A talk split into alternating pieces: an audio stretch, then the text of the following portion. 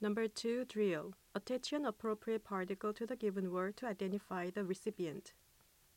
친구, 친구한테, 선생님, 선생님께, 뉴욕, 뉴욕에, 동생, 동생한테, 할머니, 할머니께, 학교, 학교에, Now, attach an appropriate particle to the given word to identify the source or origin.